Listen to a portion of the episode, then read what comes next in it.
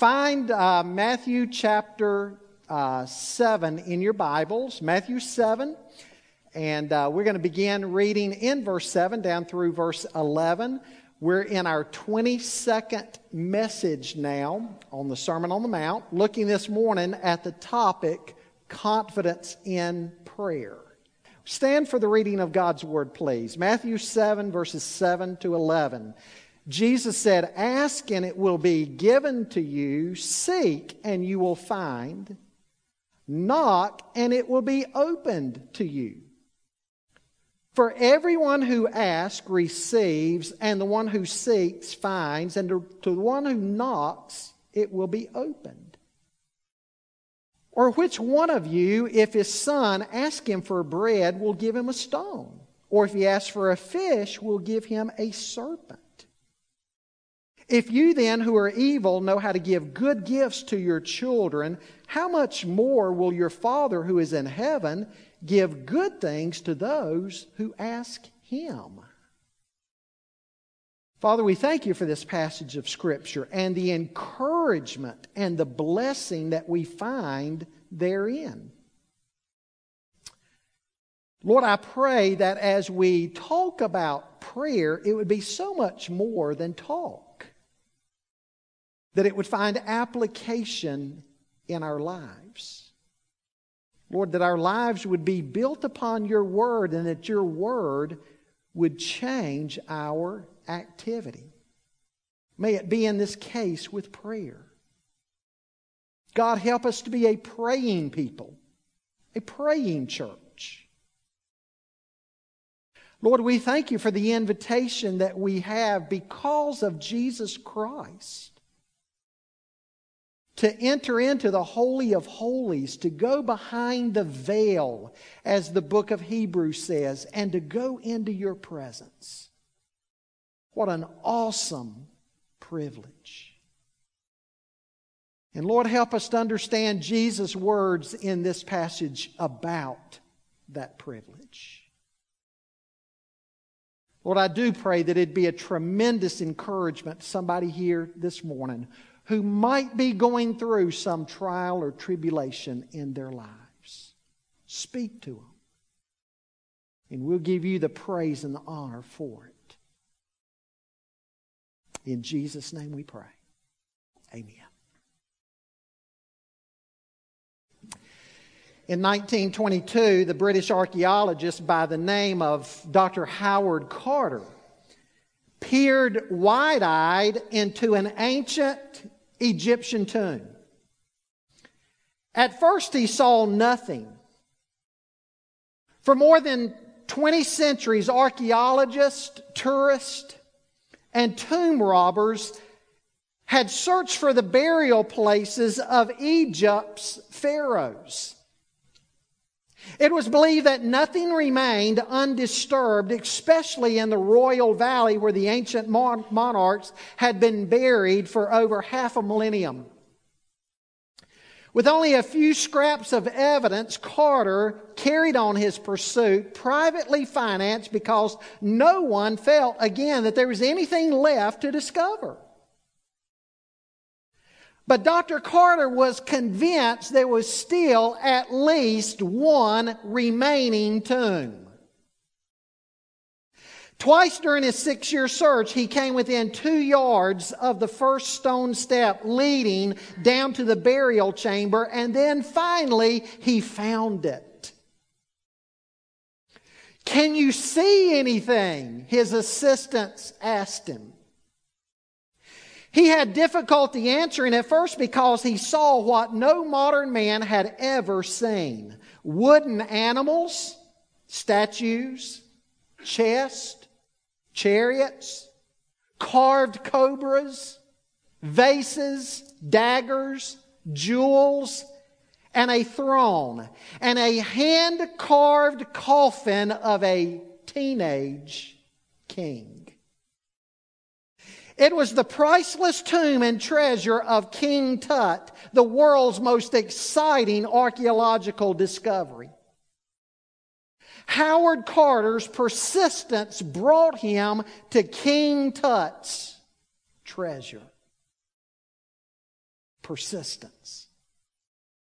Folks, in the passage we look at today, Jesus certainly has a great deal to say to us about persistence in our Christian lives, and in particular, persistence when it comes to prayer.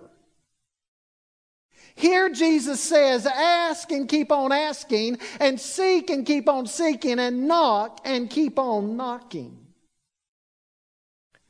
Now, as scholars point out, we dare not isolate this particular passage from the rest of the Sermon on the Mount. If we were to do so, we would be making a tragic mistake. You see, some have treated this text as though it is teaching that God is a great cosmic slot machine. And if you only put in your coin and pull the handle enough times, you will get whatever it is that you want. However, the broader context of the sermon sets down the righteousness that God is looking for. The righteousness that goes far beyond the righteousness of the scribes and the Pharisees. The Sermon on the Mount speaks of things like humility and sincerity and purity and love. These virtues are beyond man's ability uh, to carry out if that man tries to carry them out in his own strength. And so you read everything that's been asked of us in the Sermon on the Mount, and you look at all of these demands that God is seemingly to put upon us. And the question you and I ask ourselves is who is adequate? Who can do these things? How in the world are we to judge properly without being hypocrites? How are we to be able to help our brother remove the speck from his eye? How can we love our enemies as ourselves? How can we bless those and love those who persecute us and despitefully use us? How are we able to do all of these things that Jesus has already commanded in the Sermon on the Mount? Ask, seek, and knock. That's how. Trust that God, as a gracious Heavenly Father, will supply whatever you need in order to live the Christian life and bring the greatest amount of honor and glory to Him. Folks, that's what this prayer is all about. This is not the first time in the Sermon on the Mount we have heard Jesus speak about prayer. You'll remember in that sixth chapter of Matthew, Jesus gave a couple of principles there about prayer. He said, We're not to be like the scribes and the Pharisees who would plan their journeys into town at the hours of prayer. And so, precisely at the moment they got into town and got at a busy intersection, it would be that time to pray. And they would stop there on a busy street corner and they would pray because they wanted to be seen by men as being righteous. Jesus said they will have no reward from God. They wanted a pat on the back from men. They they got that, and that's all they'll get. So he said, What you and I need to do is go into our closets or go into a private place and shut the door. And there in that private place, we get on our knees or our faces before God and we have a time of private communion with Him. And that is the prayer that He honors. Jesus likewise said, We're not to be like the pagans who cry out to their false idols and their false gods, and they chant all of these chants and all of these incantations, and they have all of these formulas, and they believe if somehow or another they get all the words in the right order and dial up just the right combination in their prayer, their deity will hear them. Jesus said, No, no, no, no, no. That is not at all how the God of the Bible is. And so we've already had instruction on prayer. And here again, Jesus gives us the third instruction to add to that. And in this third instruction, what is it that we learn? We learn that in our prayer time, we are to be persistent and confident.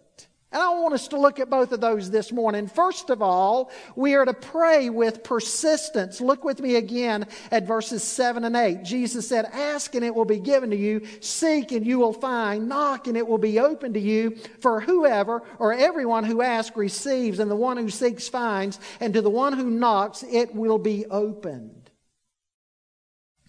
Now, first, let me say that much has been written about the distinctions between the three words ask and seek and knock. Some believe that perhaps we're to make no distinctions between those words, that Jesus was using a common educational uh, tactic here or a principle here where you would either double up or either triple up words, words that have the same effect, but you would double or triple those words so that it would have a greater emphasis. And so some would say don't make any distinctions between these words. Others say perhaps there is a fine nuance between those words. And I think they may be right. Because when you think about it, first of all, when Jesus says ask and keep on asking, what is that? That is laying all of your concerns before God. As 1 Peter 5 8 says, cast all your care upon Him, for He cares for you. And so in asking, you're simply putting your petition before God. But now, in seeking and knocking, as people point out, what is involved in that or what is implied in that is there is also a bit of activity on our part in certain of our petitions. Now, let me explain what they mean by that. By our involvement. Let's say you are without a job, you've lost your job and you're in desperate need of a job so that you might support your family, and you're no doubt asking God to supply you with a job. You're petitioning God that He would open some kind of door and grant you such an opportunity. Now, at the same time that you're asking, what else do you need to do? You need to fill out your resume and get it into places, right? There needs to be a little bit of involvement also. We don't just sit back and ask for God to drop a money bag down our chimney and think that God somehow or another going to do that. God commands us to work. And so while we're asking Him to give us a job, we're also out there in the marketplace and we're seeking and we're knocking. And then let's use another example. Let's say that you're dealing with some kind of illness. What do you do? What are you to do with some kind of illness? Well, if I'm ill and I'm asking God for healing at the same time, I need to seek medical help. This seems to be exactly what James is speaking of in James 5 when he instructs us to call for the elders of the church and let them pray over us. James says, let them pray and then let them anoint you with oil. The word he uses for anoint with oil is where they would rub the oil in for medicinal purposes as they did in ancient times. It's not the word for anoint that carries with it some type of symbolic religious action. And so James seems to be telling the church get your spiritual leaders praying for you if you are ill and also, go see your doctor. But the point is, there is asking and there is seeking and knocking. There is asking God and there is also involvement in your own prayer where that is, where that is possible or where that is called for. That's the distinction some make in these words Jesus uses here when he says ask and seek and knock.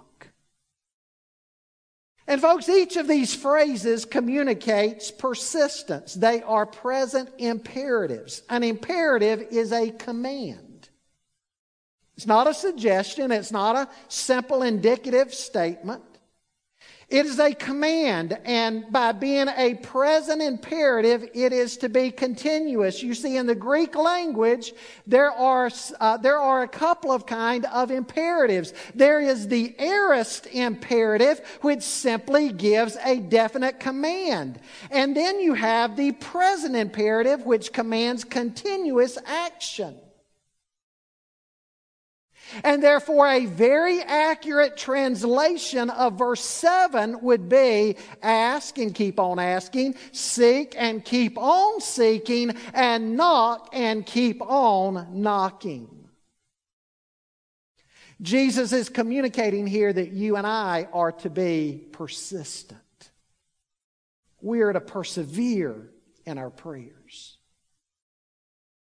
It's interesting that in Luke's version of this very same passage, he precedes these words with a parable. It is a parable about a man who has a friend.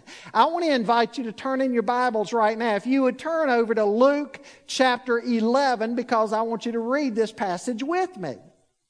Luke chapter 11, beginning there in verse 5 Jesus said to them, Which of you who has a friend will go to him at midnight and say to him, Friend, lend me three loaves, for a friend of mine has arrived on a journey and I have nothing to set before him? And he will answer from within, Do not bother me, the door is now shut, and my children are with me in bed. I cannot get up and give you anything. I tell you, though he will not get up and give him anything because he is his friend, yet because of his persistence, he will rise and give him whatever he needs. What is Jesus there commending? He is commending perseverance, persistence. Now, we might ask, why does God want us being persistent? Perhaps it is to prove our seriousness in the matter, or perhaps God plans to build character in us while we wait. We might be praying about something that God is going to do. He's going to do a little later on. But in the meantime, God is wanting to build some character traits in us so that we will be ready for the answer to prayer when He grants that answer. But Jesus gives yet another reason why we need to persist and why God wants us to persist. In yet another parable in Luke's gospel, Jesus explains that persistence communicates faith. He tells a parable in Luke chapter 18 about a poor, destitute widow who goes before an unjust judge she doesn't have any means to bribe the judge as they did in that day. And because she doesn't have the means and she's not important enough and doesn't have a high enough position to bribe the judge to get her case heard, uh, the, in that parable, Jesus says that judge, that unjust judge, just decides to keep putting her off over and over and over again. And she keeps on and on and on going before that unjust judge. And finally, he says, Lest this lady blacken my eye, I'm going to hear her case. Now, he's not concerned about a little widow putting on boxing gloves and literally giving him a black eye. That was a phrase that was used for damaging somebody's reputation, making them look bad. I'm going to hear her case because if I don't, she's going to blacken my eyes. She's going to make me look bad. Jesus said, Listen to what the unjust judge said, and will not our God, who is the just judge, grant the petitions of his children? But then Jesus does something unique in that parable that he doesn't do in all parables. He does it in some, not all. In, in the hermeneutics of parables, it's called the end stress rule. And that simply means that the punchline comes at the end. And at the end of that parable on that persistent widow, Jesus says the punchline is this. He says, and hear this, when the Son of Man comes back to the earth, will he find faith. What's his point? It takes faith to persistently go before God in prayer. If you don't have faith, you'll give up and you'll turn to other means. We're to ask and keep on asking and seek and keep on seeking and knock and keep on knocking. Now, such persistence raises another concern or another question that needs to be put to bed. Some have said by asking over and over again, Am I not showing lack of faith? Because if I put a petition or a concern before God one time, don't I need to just put it there one time, lay it at His feet, and walk away? If I keep coming back to that and asking over and over and over again, is that not going to somehow or another reveal that I'm not really trusting that God is going to get involved and answer that prayer? Well, let me say that that answer might sound spiritual on the surface, but it's actually unbiblical. A couple of examples. I think of Jesus in the Garden of Gethsemane. Remember what the Gospels say about Jesus in the Garden of Gethsemane? Here is Jesus himself, the very Son of God. And in the Garden of Gethsemane, he doesn't just go one time, he goes three times. And three times he says, Father, if it be thy will, let this cup pass from me. But nevertheless, not as I will, but as you will. And he would go back to his disciples and he would find them sleeping. And the Bible says he would return into the midst of the garden and he would offer that prayer again. And then there was the Apostle Paul. The Apostle Paul experienced a thorn in the flesh. Now, we don't know what his thorn in the flesh was. I have a hunch, and my hunch may be 100% wrong. I think Paul suffered from the effects of malaria, which can end up affecting your eyesight as well as other things. You see, in his first missionary journey, Paul traveled to Pamphylia. And Pamphylia was an area of the world at that time that was known for its cases of malaria. In ancient times, they didn't have the means of treating it that we do today, and so it would cycle back around on you. You'd be okay, and then you'd not be okay, and then you'd be okay, and then you'd not be okay.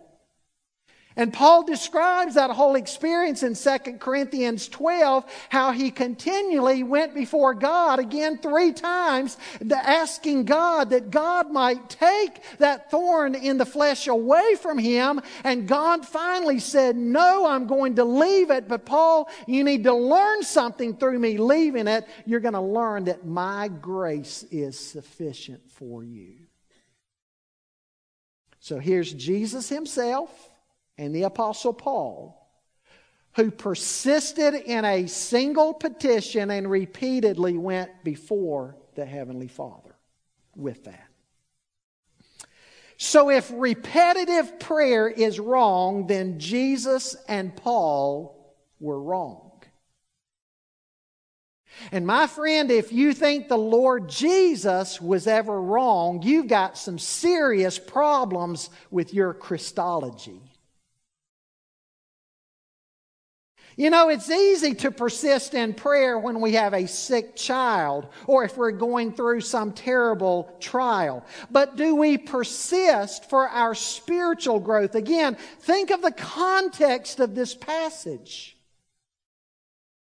Because scholars point out we've got to keep the context in mind. It's almost as though you need to read back through everything that has gone before in the Sermon on the Mount in chapter 5 and in chapter 6. All those Beatitudes in chapter 5, and we could keep going that we're to be salt and light, and we're to love our enemies, and we're to go the second mile. All those things that we learned about in chapter 5 and 6, the context of this passage are we persistent in asking God to bring those spiritual qualities to fruition in our lives? Obviously, we pray for those emergency physical needs. But do we persist in prayer for our spiritual growth? Do we ask and seek and knock that God would give us a pure mind? Do we ask and seek and knock that God would give us a forgiving spirit or that God would help us to overcome a negative, critical spirit? Folks, consider what would happen in God's church all over the world if the body of Christ were to persist in prayer about those kinds of things. We are to persist in our praying for anything that will end up making us more like Jesus. Persistence in prayer. Secondly, this morning, I want you to see that we are to pray with confidence. Look at verse 9 and following. He said, Or which of you, if his son asks him for bread, will give him a stone? Or if he asks for a fish, will give him a serpent? If you then, who are evil, know how to give good gifts to your children, how much more will your Father who is in heaven give good things to those who ask him? Jesus' instruction here is that we aren't just to pray with persistence, but we're also to pray with confidence. As Martin Luther said, he knows, God knows that we are timid and shy, that we feel unworthy and unfit to present our needs to God. We think that God is so great and we're so tiny that we do not dare to pray. That is why Christ wants to lure us away from such timid thoughts, to remove our doubts, and to have us go ahead confidently and boldly. And as John Calvin once wrote, he said, For nothing is better adapted to excite us to prayer than a full conviction that we shall be heard. What are we to be confident of? First of all, when we pray, we're to be confident as to the nature of God. The nature of God. Let me ask you this morning what you believe about the nature of God. We could talk all day about the incommunicable attributes of God. The incommunicable attributes of God would be those things that belong to God and God alone. Things like His omnipotence, He's all powerful. His omnipresence, He's everywhere. His omniscience, he knows everything, the incommunicable attributes of God. We could also talk about the communicable attributes of God. Those would be things like His holiness and His love and His mercy. These are attributes that you and I are likewise to emulate. In the book of Leviticus, God says, Be ye therefore holy, because I, the Lord your God, am holy. That's a communicable attribute. But while we're talking about God's communicable attributes, let's also be sure to talk about God's goodness. Folks, aren't you glad that God is good? God is good. He makes His sun to shine on the just and the unjust alike. Even bad people, even lost people experience God's common grace. They got up this morning to the same rain and the same sunshine that you did. That's what Jesus is pointing out here that we can have confidence in as we pray. God is a good God who gives good. All He can do is give good. Even if you don't see it as good at the moment, it's good. Jesus uses the illustration of earthly fathers. In verse 11, Jesus says that you and I are evil. Now, what does he mean by that? We've all been subjected to the fall that occurred in Genesis chapter 3. Paul says in Romans 3 that there are none who are, who are righteous, not even one. Folks, whether you want to admit it or not, the Bible says that you are a sinner. The big question is have you been forgiven of your sin? The scripture says that Christ bore your sin on the tree. He died in your place, the just for the unjust, the only one who has never sinned. The Lord Jesus Himself took your sin and He took my sin that you and I might be forgiven. Romans 8 1 says, There is now therefore no condemnation to those who are in Christ Jesus. Even Christians sin. Now, a Christian should be growing in the grace and knowledge of the Lord and should be more and more gaining victory over sin in his or her life. If you love sin and continue to walk in darkness, John says in 1 John that that is a surefire indication that you've not even been born again in the first place. But the point is, we're, there's a sense in which we are all evil. Now, people are offended by that today, but Jesus' point is up against the pure perfection and holiness of God. Not when you compare yourself with other people. You see, other people aren't the standard. But when your life is put up alongside the life of Jesus Christ, Surely you and I, like Isaiah the prophet, have to say, Woe is me. The Bible's not saying that all men sin equally, but we have all equally been in the state of sin. And all men likewise are not as bad as they potentially could be, but again, we've all fallen short of the glory of God. All of that is the beautiful thing about redemption in Jesus Christ, because through Jesus Christ, you can have peace with God and you can be reconciled to a holy God. That would have been a good place for an amen. But even men who have either been in the state of sin or you still are in the state of sin, either way, have you noticed something about men and women? Have you noticed something about men and women, even lost men and women? Have you noticed something about them that Jesus points out here in our text? Now, I know there's exceptions to the rule, but even lost men and women know how to give good gifts to their children, right? And Christians ought to be trying to give good gifts to their children, and that good gift, first of all, helping them to be more like Jesus. Good gift. We all want the best for our children. We want to do good. We want to see good for our children. We want to protect them. We want to help them. 11 o'clock last night. Text comes in. Brian's been in a wreck. Looks like his car's totaled. Y'all need to come. All the way down to Midland. Curvy country road, deer jumped out in front of him.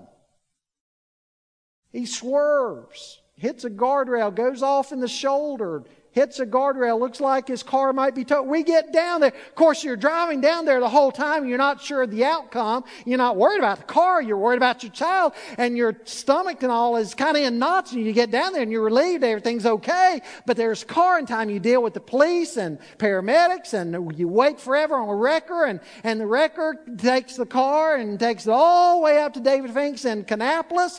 And, and you deal with all that kind of stuff. I mean, it's an all night thing. That's why I might go to sleep on you.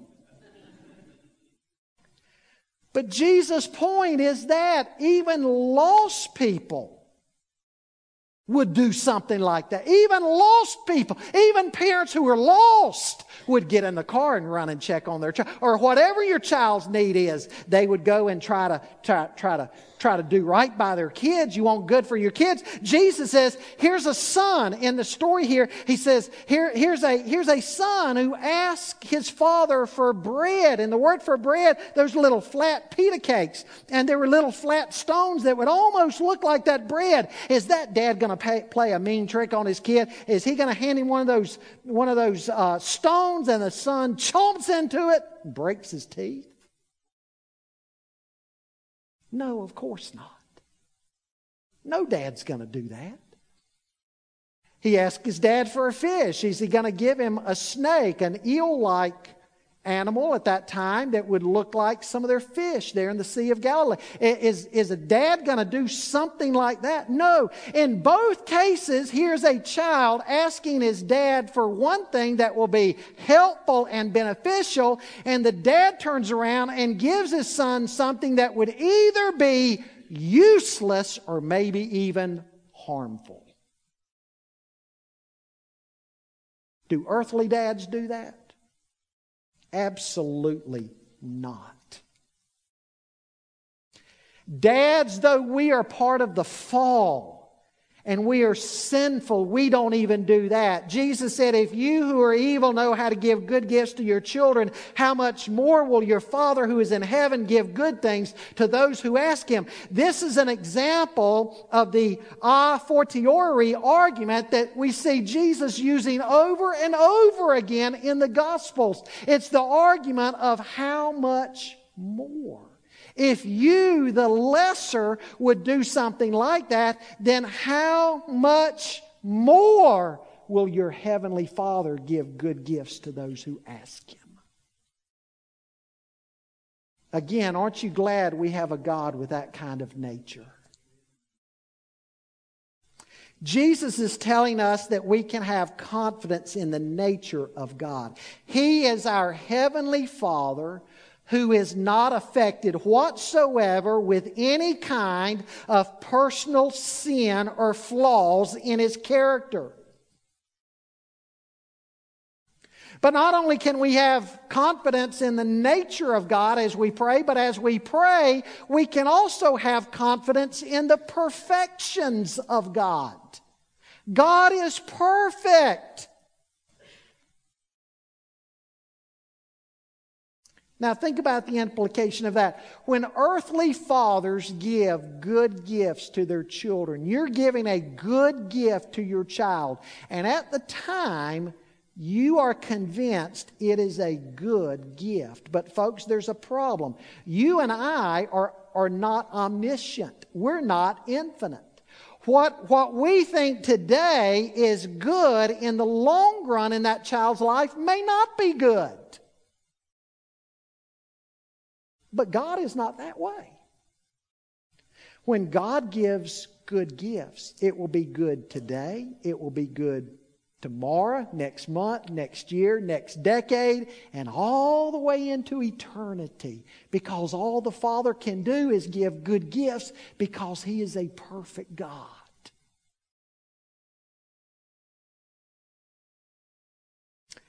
Again, I like the I like the light that Luke sheds furthermore on this text. When he talks about God giving good gifts, Luke gives us a particular example.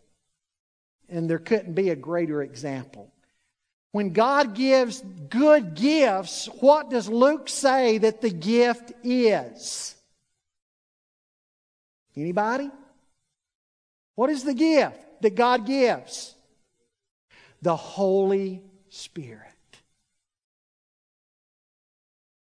Folks, every believer, think about this a minute. Stay with me a moment. Every believer at the moment of their conversion, you are baptized and sealed by the Holy Spirit. Paul talks about that in Ephesians 1:13. You're sealed with the Holy Spirit. Now, because you're baptized and sealed with the Holy Spirit at your conversion does not mean that you are always filled with the Spirit. And that's why in Ephesians 5, he'll go on to challenge Christians who are already baptized and sealed with the Spirit to be ye being filled with the Spirit. We're not always filled with the Spirit. In fact, sometimes we grieve the Spirit. But in giving the Holy Spirit to us as an example of the good gifts, let's connect the Holy Spirit to prayer. That as we're asking, Luke says he gives good things, he gives the Holy Spirit. Remember what Paul said about the Holy Spirit in Romans chapter 8? He linked the Holy Spirit with our prayer time because in our prayer time, even in our prayer time, we are weak. We don't always know what to ask for.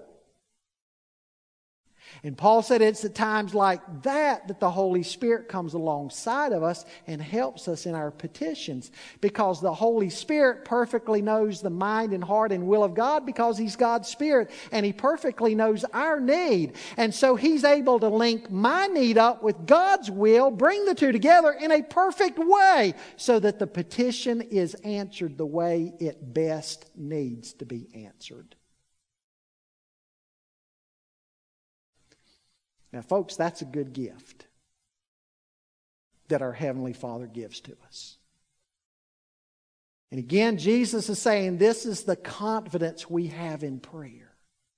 Confidence in the nature of God, that He's a good God, and nature in the perfections of God, that He never makes mistakes. He gives good gifts. The Holy Spirit's an example of that.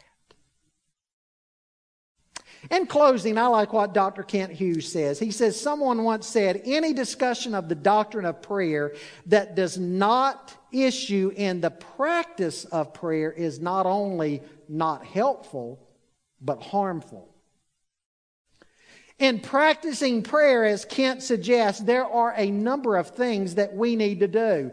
And folks, these things he suggests, I want these things to be our invitation today, okay? You have them on your sermon notes page. Search out, number one, search out some spiritual qualities that you lack but would like to have.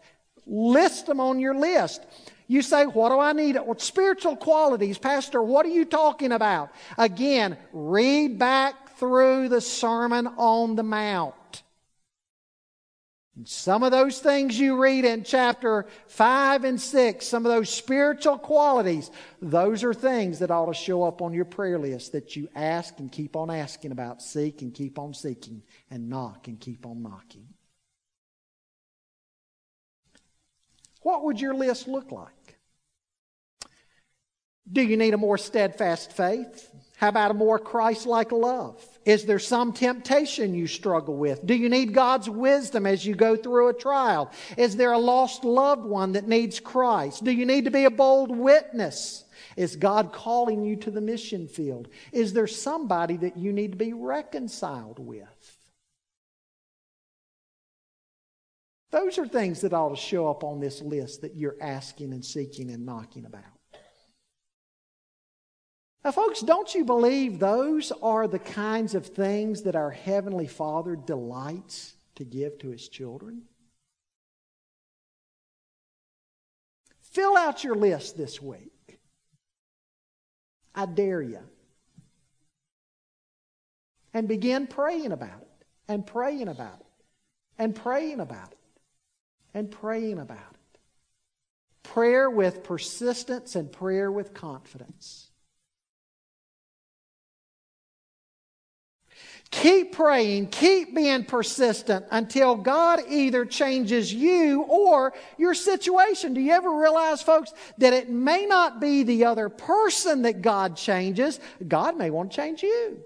It may not be your circumstance that God wants to change. God may want to change you.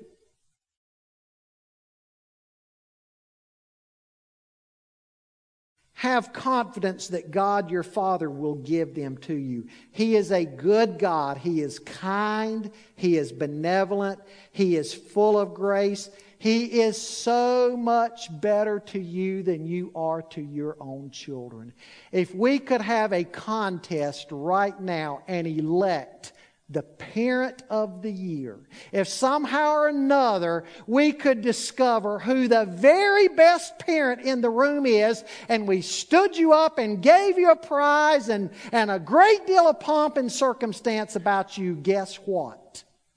You would still pale in comparison to your Heavenly Father. He's a good God. God delights to give you what you need to live the Christian life and bring glory to Him. Would you bow your heads with me, please? Every head bow, every, every eye closed. Father, we come to you in Jesus' name because it is through Jesus that we have redemption and access into your presence. Through Jesus, we can go behind the veil and into the Holy of Holies.